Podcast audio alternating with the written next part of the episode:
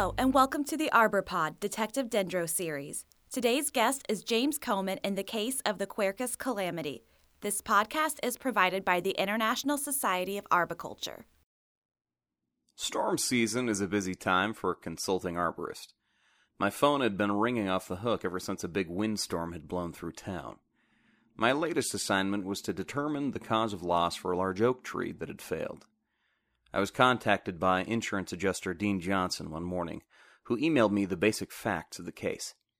Detective Dendro, we recently received word that a large oak failed last night on a single family residence structure. Please visit the site, determine the cause of loss, and let us know if a layperson could have been expected to identify any pre existing defects. Be careful, the oak is still lying across the house. The residents have already been evacuated. They were reluctant to leave, having been residents at this location for 30 years, but we needed to make sure they stay safe while you assess the situation. Make sure you, that you are extra cautious while on site. Dean Johnson, insurance adjuster.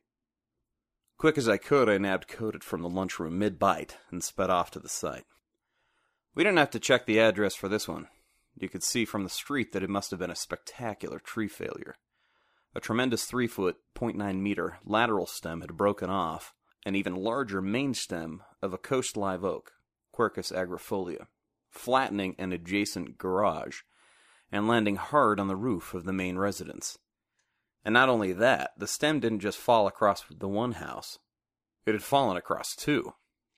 Codit and I gawked at the tree from the street, slowly assembling our PPE. Beneath the collapsed stem was a dense scattering of debris. It looked like this tree was very healthy prior to the failure.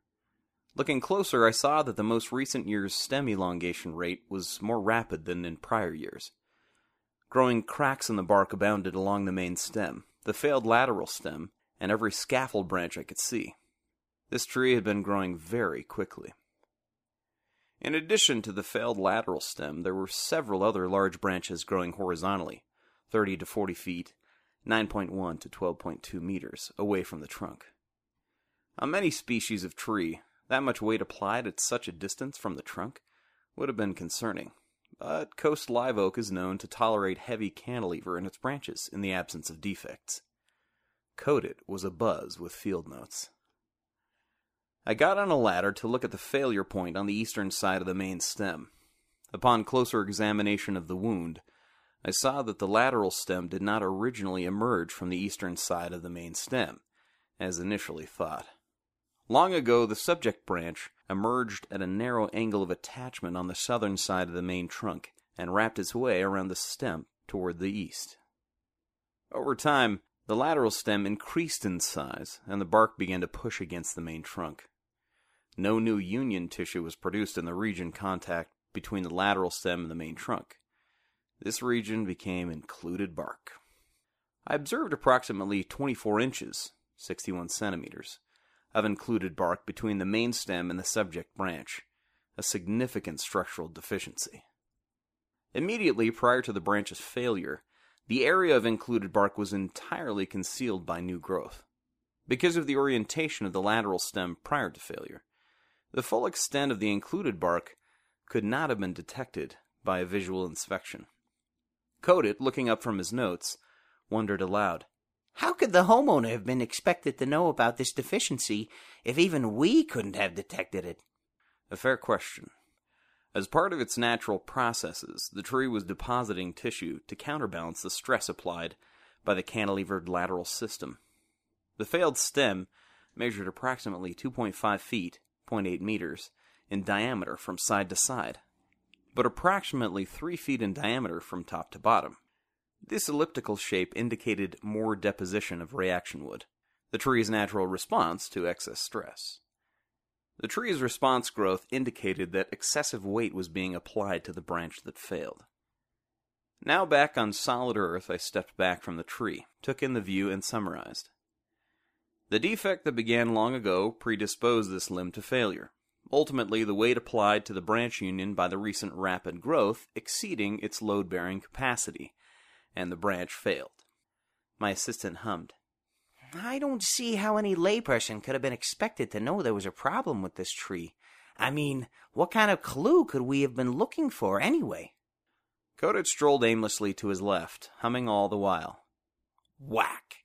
Ow! Codit exclaimed, wobbling and then tapping the side of his helmet where he was impacted. Thank goodness I was wearing my hard hat. Easy there, partner.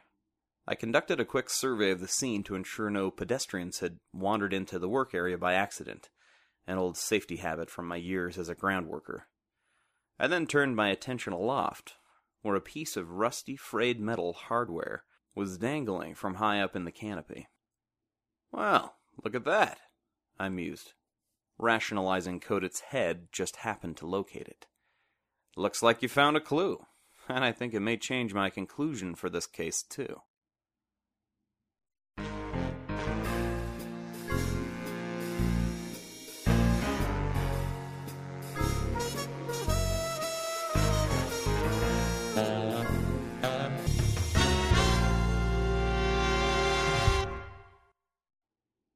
The frayed metal hardware that had given Codit a bump on the head was the broken end of an old rusty cabling system. I rallied my binoculars in an instant. I estimated that the cabling system was installed at least 10 to 15 years ago, as evidenced by its interface with a smaller scaffold branch. The outer bark had grown around one of its anchor points and completely enclosed it with the branch's heartwood.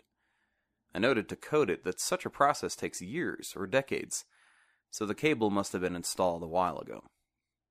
The cabling system was constructed with a now obsolete method of wrapping the cable around the supported branches. This method is no longer recommended by industry best management practices, because wrapping the cable around the trunk creates a constriction point that limits vascular flow and creates a weak point in the tree structure. Current methodology for cabling a tree of this size involves drilling a hole through each supported tree part parallel to the tension in the line and securing the cable to bolts passing completely through the limbs. Looks pretty rusty, Codit observed. I would have replaced that thing ages ago. His assessment was simple, but perfectly on point. As part of current best management practices, tree cabling systems must be inspected periodically for defects or changing tree conditions to ensure they still serve their intended functional purpose. You're right, I concurred. The cable shows signs of wear that would certainly have been observed by an arborist if the cable had been inspected in the last two to three years. Also, note that the homeowner had been living on this property since before the cable was installed.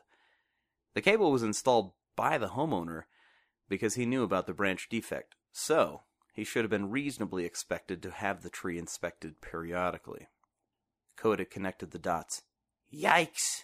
That doesn't look good for the insurance claim. Exactly. The homeowner should have known to mitigate the risk by having an arborist inspect the tree and the cabling system periodically. Unfortunately for them, that's going to have to go into my report. Walking back to the truck, Codit clutched his hard hat, thankful for the steadfast protection he received that day. I think what I learned today is we need to remember to look for existing hardware in a tree as a potential indicator of someone's prior knowledge of the likelihood of failure. I chuckled to myself, placing my gear in the back of the truck, and then hopping into the driver's seat. You know, I just knew you would be helpful for this assignment. When there's a tough problem, sometimes you just have to put your head into it. We hope you enjoyed this episode of the Arbor Pod Detective Dendro series. You can earn CEUs for this podcast. Just log in at the ISA store, click on Online CEU Quizzes, and find the Detective Dendro quizzes. Stay tuned for the next ones. This podcast is provided by the International Society of Arboriculture.